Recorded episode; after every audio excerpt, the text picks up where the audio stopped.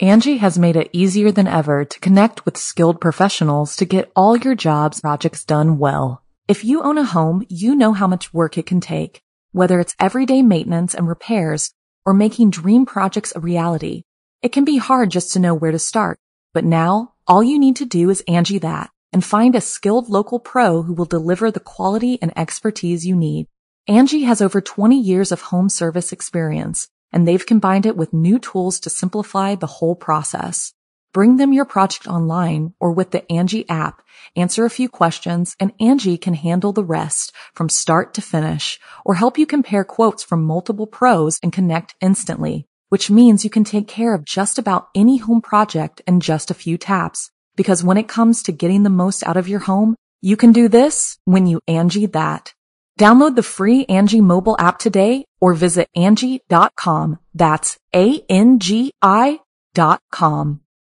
This episode is brought to you by Shopify. Whether you're selling a little or a lot, Shopify helps you do your thing, however you cha-ching. From the launch your online shop stage, all the way to the we just hit a million orders stage. No matter what stage you're in, Shopify's there to help you grow. Sign up for a $1 per month trial period at shopify.com slash special offer, all lowercase. That's shopify.com slash special offer.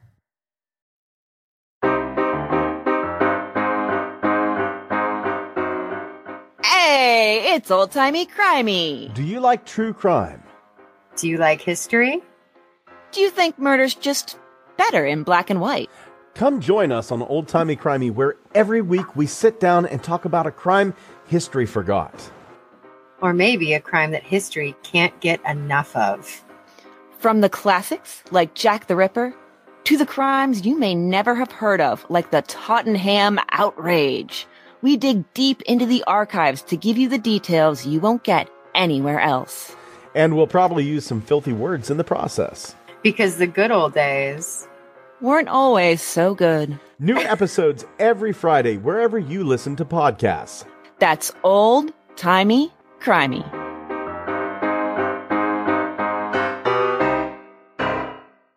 An uptown girl vanishes. I'm Jason Horton. I'm Rebecca Lieb. And this is Ghost Town.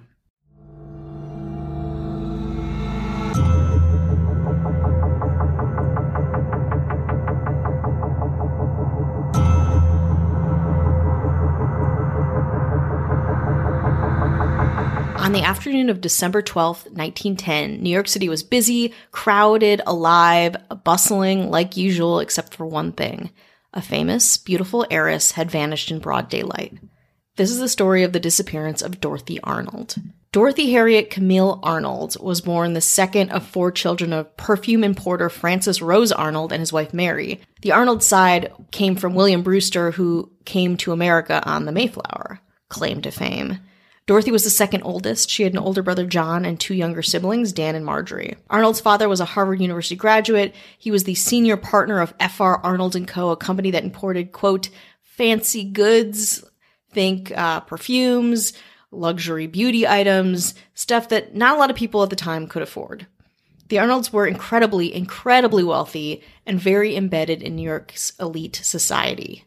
They were listed in the New York City Social Register and enjoyed pretty much every privilege one might have in New York at the time. As a teenager, Dorothy went to Veltin School for Girls, which was a private school on the Upper West Side, preparing rich New York young ladies for fancy women's colleges, which is exactly what Dorothy did. After Veltin, she went to Bryn Mawr College, where she got a degree in literature and language. Dorothy's greatest passion or dream was really to become a writer. So when she graduated in 1905, Dorothy moved back into her parents' home and got to it. Naturally, her parents were more focused on her getting married and less thrilled that she wasn't doing that and wanted to write. In the spring of 1910, Dorothy submitted a short story to McClure's magazine. It was rejected and Dorothy's friends and family pretty much like tore her a new one. Very, very mean, very maybe appropriate for the time, but just like a lot of really bad ridicule for someone who, again, as a woman wouldn't have had an easy time in that career to begin with. Dorothy, to her credit, refocused and doubled down on her budding writing career, setting up a P.O. box to secretly correspond with publishers and avoid her family's scrutiny around writing. Dorothy also asked her father if she can get an apartment in Greenwich Village so she could concentrate on improving her writing, but he rejected that idea very quickly. Quote, a good writer can write anywhere, he said. Sure. That fall, Dorothy submitted another story to McClure's, which also was rejected. She was pretty upset about the second failure, and when she disclosed the news to her friends and family, again, they were really, really harsh and teased her and judged her for it. On December 12th, 1910, Dorothy told her mother she was going out to buy a dress for her sister Marjorie's coming out party, kind of debutante ball thing. According to the Arnold family, Dorothy had approximately 25 to $30 cash in her possession, which is around $700 today, give or take. I'm not great with conversions, but it's a, a fair amount of money. She wore a tailor made blue coat, a straight cut skirt, and an ornate black velvet hat adorned with two white roses and a pale blue lining. She carried a large fox muff to warm her, preparing her for the cold New York afternoon. So very, again, very upscale, very fashionable, very, very moneyed. Dorothy's mother offered to go with, but she declined. Her mother was ill. Dorothy was fine going alone. She said goodbye and walked out of her house. Dorothy first stopped at Park and Tilford store on Fifth Avenue where she bought a box of chocolates. She then walked to Brentano's bookstore where she bought a book of humor essays called Engaged Girl Sketches by Emily Calvin Blake. She left Brentano's around 2 p.m. and ran into a friend, Gladys King. Gladys said Dorothy appeared happy, that she seemed genuinely excited for Marjorie's debutante party. Gladys had to go meet her mom at the Waldorf Astoria because of course she did, and Dorothy told Gladys that she was going to take a walk through Central Park. King last saw Arnold on 27th Street shortly before 2 p.m., where she turned to wave goodbye for a second time. Again, she seemed really happy, normal, cordial, social. As one newspaper remarked, she disappeared from one of the busiest streets on earth at the sunniest hour of a brilliant afternoon with thousands within sight and reach, men and women who knew her on every side, and officers of the law thickly strewn about her path. That was the last time anyone saw Dorothy Arnold. As dinner time approached, Francis and Mary started to worry. Dorothy was pretty typically punctual and she was not home yet for dinner. They called a couple of Dorothy's friends with no luck, so they just waited. After midnight on December 13th, the day after, a woman named Elsie Henry, a friend, called the Arnold home to see if there was any news about Dorothy. Dorothy's mother, Mary, answered and said that she had come home, but couldn't come to the telephone because she had a headache. Of course, this is just kind of Dorothy's mom saving face. Dorothy had not come home. We still don't really know why Mary lied to Elsie, but it kind of makes sense. They were, again, a high profile family, and news of a missing heiress would be pretty scandalous. The next morning, though, nobody could ignore the situation was getting fairly serious. Dorothy still hadn't showed up or called. Francis contacted a family friend and lawyer, John S. Keith. He came to their home and searched Dorothy's room, finding nothing out of place other than that she had some burnt papers in the fireplace and sadly, some more rejection letters and a couple of brochures for a cruise through Europe. None of her belongings were missing. Money, items that could be sold, items that you would need to, I don't know, maybe disappear. Still, the family wasn't completely panicked yet. A year before, Dorothy had actually lied and said she was going to visit an old college friend. In reality, she went to Boston to be with her boyfriend, then boyfriend, kind of current at the time boyfriend, a 42 year old engineer from a well to do Bostonian family named George Griscom Jr. They had met when she was in college, and of course, the Arnolds did not approve of him. Which made sense. He was nearly 20 years older than her. He was thought to be kind of unmotivated, ne'er do well Francis, when accused of later stifling his 25 year old daughter, said this quote, I would have been glad to see her associate more with young men than she did, especially some young men of brains and position, one whose profession or business would keep him occupied. I don't approve of young men who have nothing to do. Again, a 42 year old dating a 25 year old, I don't think a lot of dads would approve of that, to be honest. But you can kind of see the judgment around this.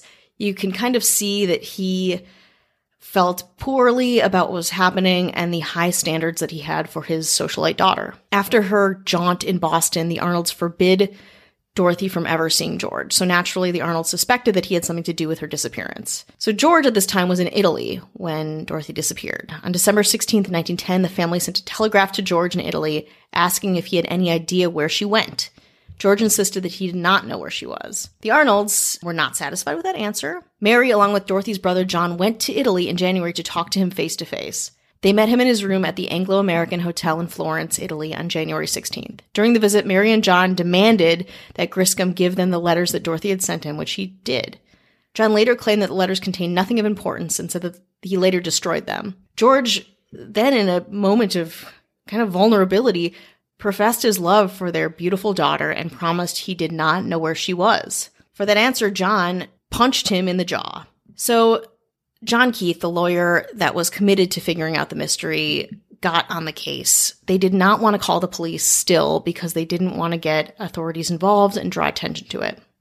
John Keith searched every morgue, hospital, and ship-port for the missing heiress and found nothing. He needed help, some backup, so the family hired George S. Doherty, head of the Pinkerton Detective Agency, who opened a private investigation on her. Through all this, Dorothy's father again said no police, which was honestly a huge failing on the part of the Arnolds. It was for social reasons, like I said, avoiding public scandal and, you know, just trying to keep them under the radar as much as possible, but to the detriment of the case, obviously. Doherty searched for Dorothy for six weeks but couldn't find her. When they were unable to locate her, the private investigator suggested that it was finally time to call the police.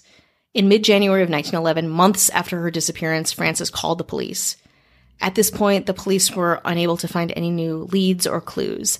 They advised the Arnolds to hold a press conference as the case needed the very thing the Arnolds were trying to avoid publicity. On January 25th, 1911, Francis Arnold held a big press conference where they offered a $1,000 reward for the return of Dorothy Arnold, approximately $30,000 today, which honestly still feels low. The media went wild. The police received thousands of tips and reported sightings of Dorothy, all dead ends. As Francis feared, the Arnold family also received two ransom notes asking for $5,000 to return Dorothy and threats against their other daughter, Marjorie. They were hoaxes, thankfully, still incredibly terrifying. A week after the press conference, George Griscom returned to the States. He told the press that he intended to marry Dorothy once she was found and on the condition that her mother approved of the marriage. Mary later told reporters she would never approve of the marriage. Later in February, the San Francisco Chronicle reported that hotel clerks at the hotel where Griscom was staying had seen a veiled woman they believed to be Arnold. According to staff, Griscom and the veiled woman had an earnest talk they could not hear and that the woman appeared, quote, greatly agitated. In the months following the announcement of Arnold's disappearance, Griscom spent thousands and thousands of dollars for ads in major newspapers asking her to come home. Still, the case of Dorothy Arnold remains unsolved. We'll get to the aftermath and some theories after the break. Angie has made it easier than ever to connect with skilled professionals to get all your jobs projects done well. If you own a home, you know how much work it can take, whether it's everyday maintenance and repairs or making dream projects a reality. It can be hard just to know where to start, but now all you need to do is Angie that and find a skilled local pro who will deliver the quality and expertise you need. Angie has over 20 years of home service experience and they've combined it with new tools to simplify the whole process. Bring them your project online or with the Angie app, answer a few questions and Angie can handle the rest from start to finish or help you compare quotes from multiple pros and connect instantly, which means you can take care of just about any home project in just a few taps. Because when it comes to getting the most out of your home, you can do this when you Angie that. Download the free Angie mobile app today or visit Angie.com. That's A-N-G-I dot com. Today's episode is sponsored by Best Fiends. Though we love what we do, Jason and I don't just Google true crime and weird history all day. Sometimes we need a freaking break. That's when I close my computer and pick up my phone for a little Best Fiends. Have you heard of it? You should because it's gotten over 100 million global downloads. We're huge fans of it, and you should be too. Best Fiends challenges your brain with fun puzzle levels, but it's not like this huge thing. It's casual. You can play one level or 17, whatever time allows for. There are enough stresses in our life right now. Don't let a game stress you out. Best Fiends is also a game anyone can play. Literally, it is for adults, but honestly, anyone can and enjoy themselves. Let me break it down. Best Fiends is an awesome mobile puzzle game and honestly different from anything I've ever played. It engages my brain, it's fun, and is whatever type of commitment you want. It's solo maintenance, you don't even need the internet. The internet! Speaking of internet, I was playing Best Fiends just to chill one day. I'm close to level 200 and my power went out. And honestly, I did not even notice. I played and like relaxed and I was off the grid and it was so fantastic. I only noticed I had no power or internet when it came back on and I had to get back to whatever I was doing at the time. Engage your brain with fun puzzles and collect tons of cute characters. Trust me, with over 100 million downloads, this 5-star rated mobile puzzle game is a must play. Download Best Fiends free on the Apple App Store or Google Play. That's friends without the R, Best Fiends. Hi, hello, how are you? Hi. How are you doing? Oof. How are you doing? The year is underway, full the year is, swing. The year is underway. We're in the year. We're in it. We're living it. We've gotten some very nice Apple reviews. That's good. It's Apple reviews are my kink. Is that mm-hmm. is that yeah. fair to say? That's what that's what people say. read a couple. And thank you to anyone who's ever given us an Apple review on Apple Podcast. And if you haven't yet and would like to support, it really helps. There's a couple of stinkers in here, but most of them are pretty good. You gotta have a couple. The first one is Ghost Town is story worthy. Story worthy, worthy of a story. I was on a podcast, story worthy, for like the third time. oh, really? Yeah. And Christine Blackburn Yeah. has always been very cool. Always lets me go on her podcast and talk, talk about haunted stuff. Talked a lot about Ghost Town. Talked about the book, and you can listen to that at storyworthypodcast.com. Oh. All worked in there. That's great. A different angle. I heard Jason interviewed on Storyworthy by Christine Blackburn. I had to check out Ghost Town. I liked it and I was pulled in. The format is a great way to learn more about stories I'm unfamiliar with. I don't read Rolling Stone or watch 48 Hours or have Reddit. Me either. Yeah, I don't do anything. and you can get Reddit whenever you want to, by the way. It's not, uh, but I don't know. I guess Reddit is a thing you really need to, even though you have access to it, it's its own thing. Yeah, and also once you go down that path, it's like there's no coming back. Yeah, do you so want your day or do you not want your day? You're better off. Yeah. I'm so glad to learn these stories that are intriguing and disturbing. True, both of those. And that was from M Temple. Next one, great. I was you never know You what's what? what's I'll like, great. it. One of the best podcasts I found. Every story is interesting. The amount of research they put in is unbelievable. They've made a lifelong listener for sure. Oh, Uh, that's Mike G. Five. Thank you so thanks, much. Mike G. One says stop chatting. Oof, we barely. I wish we had more chat, and I think we barely chat. Yeah, to some people it's too much, but Yeah. understandable. Some people don't like that they're accustomed to listen to podcasts that just kind of go straight through, and I, and I enjoy those mm-hmm. too. But there's a lot where I like the chat, and I've gotten very Yeah. invested in in the people, and I think Exactly. there's a little more investment in you know the, us doing the podcast and the people listening as compared to some of the other ones that are you know a little just a little more informative a little more like breaking down things in a news which i love but you know and, and and if i started chatting i'd be like wait no i just want to hear more but Mm-hmm. when you know what you're getting yourself into you kind of take it as it Yeah, comes. I mean, my favorite murder does an hour chat up front. yeah, We're not them, no but no we're not even in point, people so we're barely people. Yeah, that's true. This one's my favorite podcast. Absolutely love this podcast. I never wrote a review before, but I had to stop and write one for this. I do a lot of driving, and this podcast has been a lifesaver. Jason and Rebecca keep me entertained and educated. Listening is so much fun, and there's always a topic I'm interested in. Definitely worth a listen, or better yet, just subscribe. That's from Jason Horton. Nope. Oh, no! from uh, Morganza Extravaganza. That's a beautiful one- name for a beautiful review. It's the one and only. Let's see here. we These are warming my heart. Gets me through the morning commute. This is my favorite podcast right now. I listen to an episode every single morning on my commute to work, and I always look forward to it. There are many more true crime podcasts that I can't get on board with. This one has become a bit of an addiction. Ooh, Amelia J. Getting hooked on the stuff. Amelia, we'll keep supplying you if Yeah. you keep keeping hooked. Yeah. Let's. My new binge listening stumbled on your podcast and been hooked since. Interesting subjects. I love that it's factual and not speculative or made up stories. That's from Fawn Girl. Thank Okay. you. In Great Britain. Oh. Oh, rad. And the next one is lovely. Great podcast for easy listening. Love the down to earth format. Less of a serious factual vibe than other podcasts. this is something I can lie down and relax, which is great, especially when the times are so stressful. People ask for less ads and chatting. The ads help them make money, so unless you're paying, you really don't have the right to complain. And the chatting is part of their style? Question mark. Yeah, it is. It is. absolutely it's is. I would argue my whole style. It's an overall great show that I truly don't think deserves all the hate. Keep up the good work, guys. That's from Elia eighteen hundred. That's great. A robot I built. you'll you'll stop at nothing. I love that it called us down to earth too. I, Yeah, I I, like feel that. very grounded. I feel very down to earth. You can just say poor. You sound like you sound, You sound poor. poor. You sound like you're recording this in, in a tiny cubby Yeah, There's literally a taped dish rag above the window so that when the sun comes in, it doesn't hit me in the eyeballs. This one's okay. Yeah, listen, we can take some criticism. I like it, but Oh, four out of five stars. tell me anything. I I'll love- do it. I'll do it. I love the storytelling, but I don't like how you chat and advertise in the middle of the episode. and if, if you want a little history, it's the new year. Here's a little history. We used to when we were figuring this out as we went along. Yeah.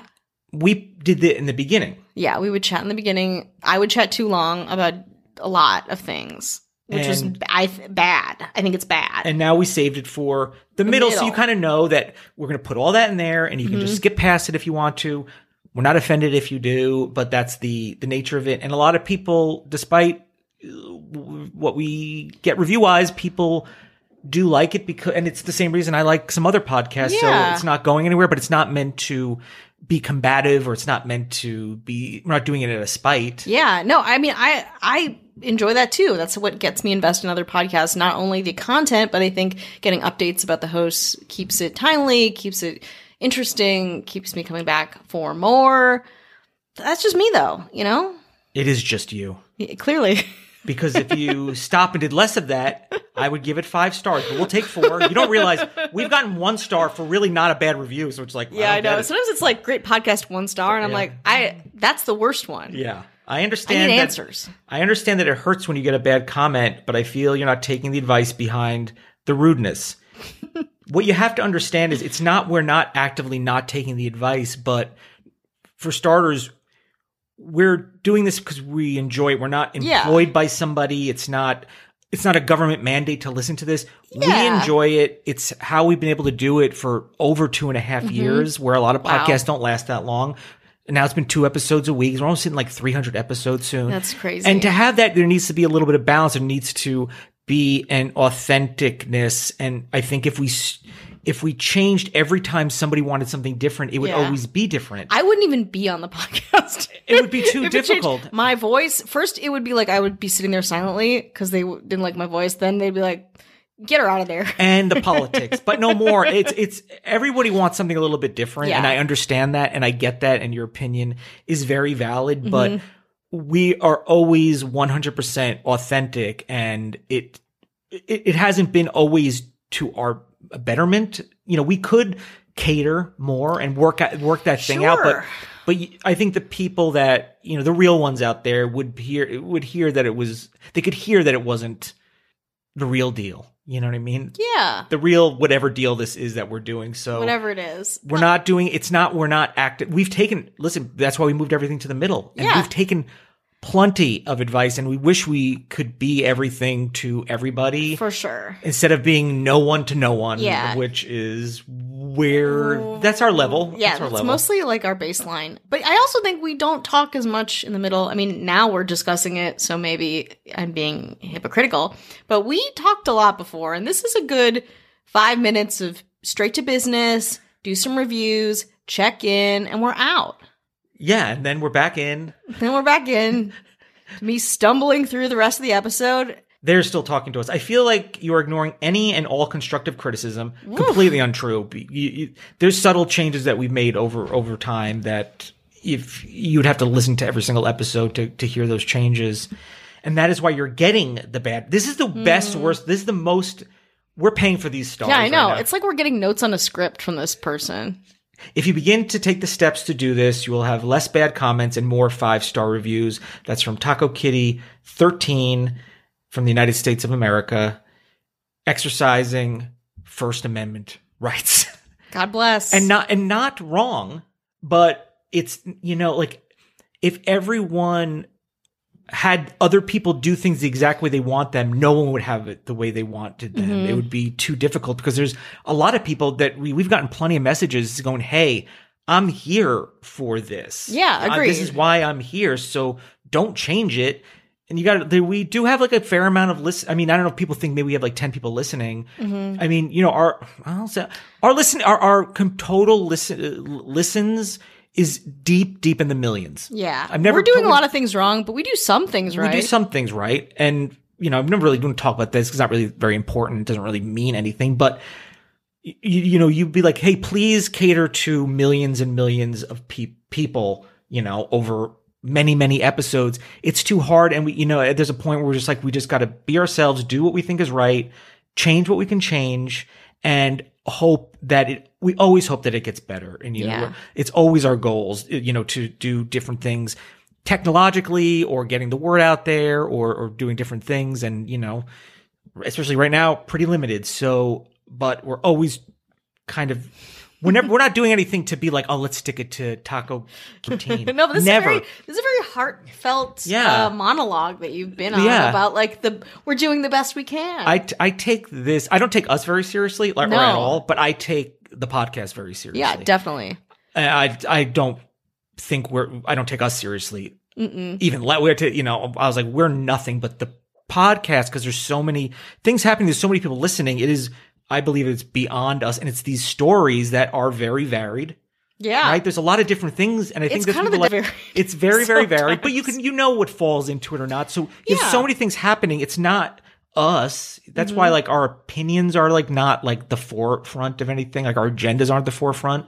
It's just, I don't know, being us and being real. And if you want us to be fake, we will do it For if price. you for for money. Yes, we will do it for a free product. Yeah, please. I'll Uh, lie. I'll tell you anyone If anything you give us a, a box of Yeah. produce to make meals with, you know we'll do it. Tell me I'm a six. Watch what I'll do for you. Tell me I'm a six. yeah, yeah, true. true. Watch what I'll do for you, Just. DM Jason, tell him he's a six.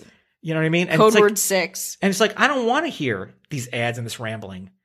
I'm going to run over to patreon.com slash ghost town pod for bonus episodes, advanced ones with no ads. No ads, baby. Kind of stoked. I think we're going to have another documentary episode coming up. Oh yeah, bon- love it. excited for that. Want to say hello to anyone who's a, listening and anyone who's a patron. Yes, thank you, thank you, thank you. Want to say thank you to our government. Hmm? Want to say hello to Brandon Gaddis. Hello. We want to say hello to Ben Forsyth. Hi. We want to say hello to Ashley Matson. Hello. Our mayors, Governor Chris Witt.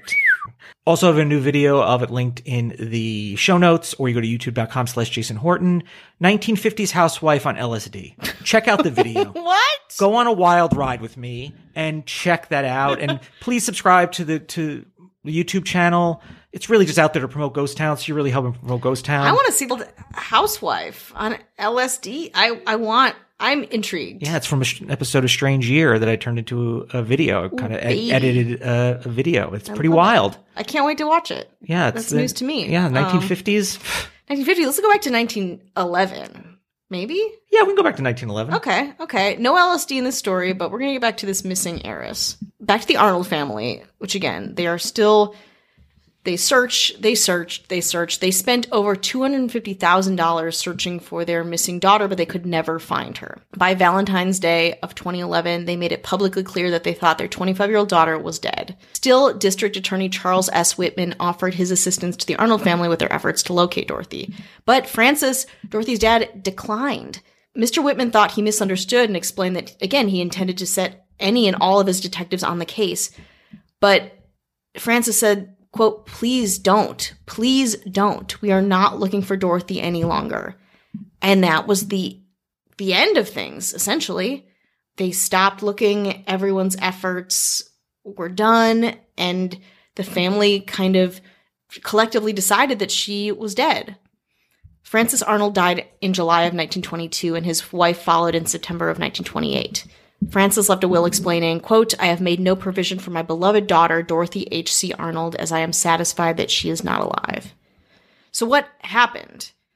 There is no evidence Dorothy ran away or that she died, but there's also no real piece of evidence that she was live like living. It's just like she was gone.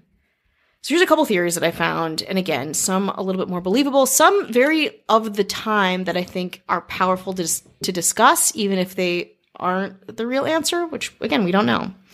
One theory was that Arnold had slipped on an icy sidewalk, struck her head, and was in a hospital with total amnesia. I love a good amnesiac explanation. It's probably the most out there of the plausibility of what happened to her. There were no women matching her description in the hospitals, no one who had sustained a concussion, no one, again, very few people have amnesia, so it's kind of hard to believe. She may have fallen through the cracks, who knows? People discuss that one a lot. Francis Arnold, though, her father, absolutely without a doubt, thought that Dorothy was kidnapped and murdered. He thought that until he died. In particular, he had a very specific theory. He thought that she was attacked in Central Park when she was taking her walk there and dumped in a reservoir. He said two clues led him to believe this. He said this publicly during his press conference, but he didn't say what they were. He wanted the police to drain the reservoir at Central Park Lake, but both bodies of water were frozen over and had been for days before Dorothy went missing, so it didn't really make sense that she would have drowned in them or there was a body in there because they were pure ice. It was a cold winter's day. He might have believed that she was kidnapped and murdered because in April of 1916, a man named Edward Glennoris was serving time in Rhode Island State Prison for extortion. In prison, he converted to Christianity and wanted to confess all of his sins. uh, fairly typical of a conversion to kind of come clean. He claimed that an acquaintance asked him to transport an unconscious woman from New Rochelle, New York to a house in West Point. He was met with two other men, one named Doc and finely dressed gentleman who some believe to have been George, Dorothy's boyfriend. On the drive, he was told the unconscious woman was Dorothy Arnold. Later, Edwards said he buried Dorothy in a cellar. After giving the location of the cellar, police found the area where he was talking about. There was broken cement, but it was too small for a body. It didn't make sense that anything was buried there. The new owners said the hole was simply access to a gas pipe, so they dug a little bit around there, revealed two gas pipes, but no sign of a body. Mary also at a certain point thought her daughter was dead, but she held out a little bit more hope than her husband at the time. She was sure that if Dorothy were dead or injured, any morgue or hospital employee would recognize her. I don't know if that's just this woman's upper class New York privilege that her daughter would be immediately recognized if her body had been found, but her body was never found, and none of the numerous sightings of Dorothy have ever been confirmed. So some people think she was still alive for many reasons, one being maybe she wanted to free herself of the pressure of New York high society life. The most compelling evidence of her being alive was that in February 1911, again, that's really close to when she went missing, a postcard arrived at the Arnold home, postmarked New York. It said, just, I am safe, and closed with Dorothy's signature. The writing appeared to be very, very, very close to Dorothy's, but again, Francis, her father, insisted the author merely copy Dorothy's penmanship. I'm not sure who would know the Arnold's address or if that was easy to access during that time. It's hard to say but it's probably the most compelling thing that she had just kind of cut out. Wanted to give her parents a little bit of, you know, peace of mind. But again, maybe it was a hoax. There was a lot of people coming forward saying that they had tips on her and her whereabouts, a lot of evidence, a lot of mail that went to media outlets and the police. Another theory is that Dorothy died during an abortion. She was still kind of seeing George at the time secretly, and of course, her family wouldn't have approved of a pregnancy they didn't want her to get married to this guy. So, of course, they wouldn't have been super happy about that. At that time, many doctors were giving women, especially women of means, abortions. In 1914, high profile abortion doctors Dr. C.C. Meredith, nurse Lucy Orr, and Dr. Lutz were arrested for running an illegal abortion practice in Pittsburgh. According to Lutz, Meredith disclosed that he performed an abortion on Dorothy that she didn't and that she didn't survive. After Lutz's claims, Meredith confessed that he cremated her in the hospital incinerator. So it's a it's a very tragic thing, but also again, hard to believe because there's some evidence that disproves Dorothy was even pregnant. On November 23rd, 1910, Dorothy spent Thanksgiving with her friend Theodosia in Washington, D.C. The next day, Dorothy complained that she was sick. When her friend became concerned, Dorothy confided that she had had her period. Since she disappeared in December, on December 12th, it's pretty unlikely that Dorothy would have suspected she was pregnant so soon, even if she was, and then arranged for an abortion service to be had. But she also may have just lied about having her period. Who knows? The final theory is that she committed suicide. Some of Arthur's family members and friends also said they believed that this was the case, mainly because of her relationship with Griscom was kind of cooling off the New York World also supported this reasoning after they discovered that Griscom's cousin, Andrew Griscom, had jumped to his death from an ocean liner after he had been forbidden to marry an English governess, so maybe she got the idea from that. Everyone who saw Dorothy in the weeks before she disappeared claimed that she was really happy, positive, healthy, but again, she had a rough time with her life. The writing rejections, the family constraints, and ridicule probably put a lot of pressure on her. When Mary and John went to Florence to confront George, he gave them a batch of letters Dorothy sent before her disappearance. The last one was mostly upbeat, except for this passage. Well, it has come back. McClure's has turned me down. Failure stares me in the face. All I can see is a long road with no turning. Mother will always think an accident has happened. So a little bit of a clue, but again, we don't have any closure on this. We just have a bunch of theories and no answers. When I hear 1910, I'm mm-hmm. surprised anything can get resolved. Mm-hmm. I, I don't I don't know what maybe that's just my disconnection from things so long ago and, and the lack of technology, you know, even though that's you know, in the context of the time, you know, everything's relative, but I'm really, really not surprised that people aren't found because of the, you know, lack of communication and, you know, different reasons. And of course, you're dealing with high society. Yeah. But I used to work in West Point. Mm. Um, so maybe I'm an expert at this. Or Probably. Are you going to solve this case right now? And I used to. I think I dated a girl in New Rochelle once. So You have so many connections to this case. It's insane. Have you been to Central Park? Central Perk. Oh.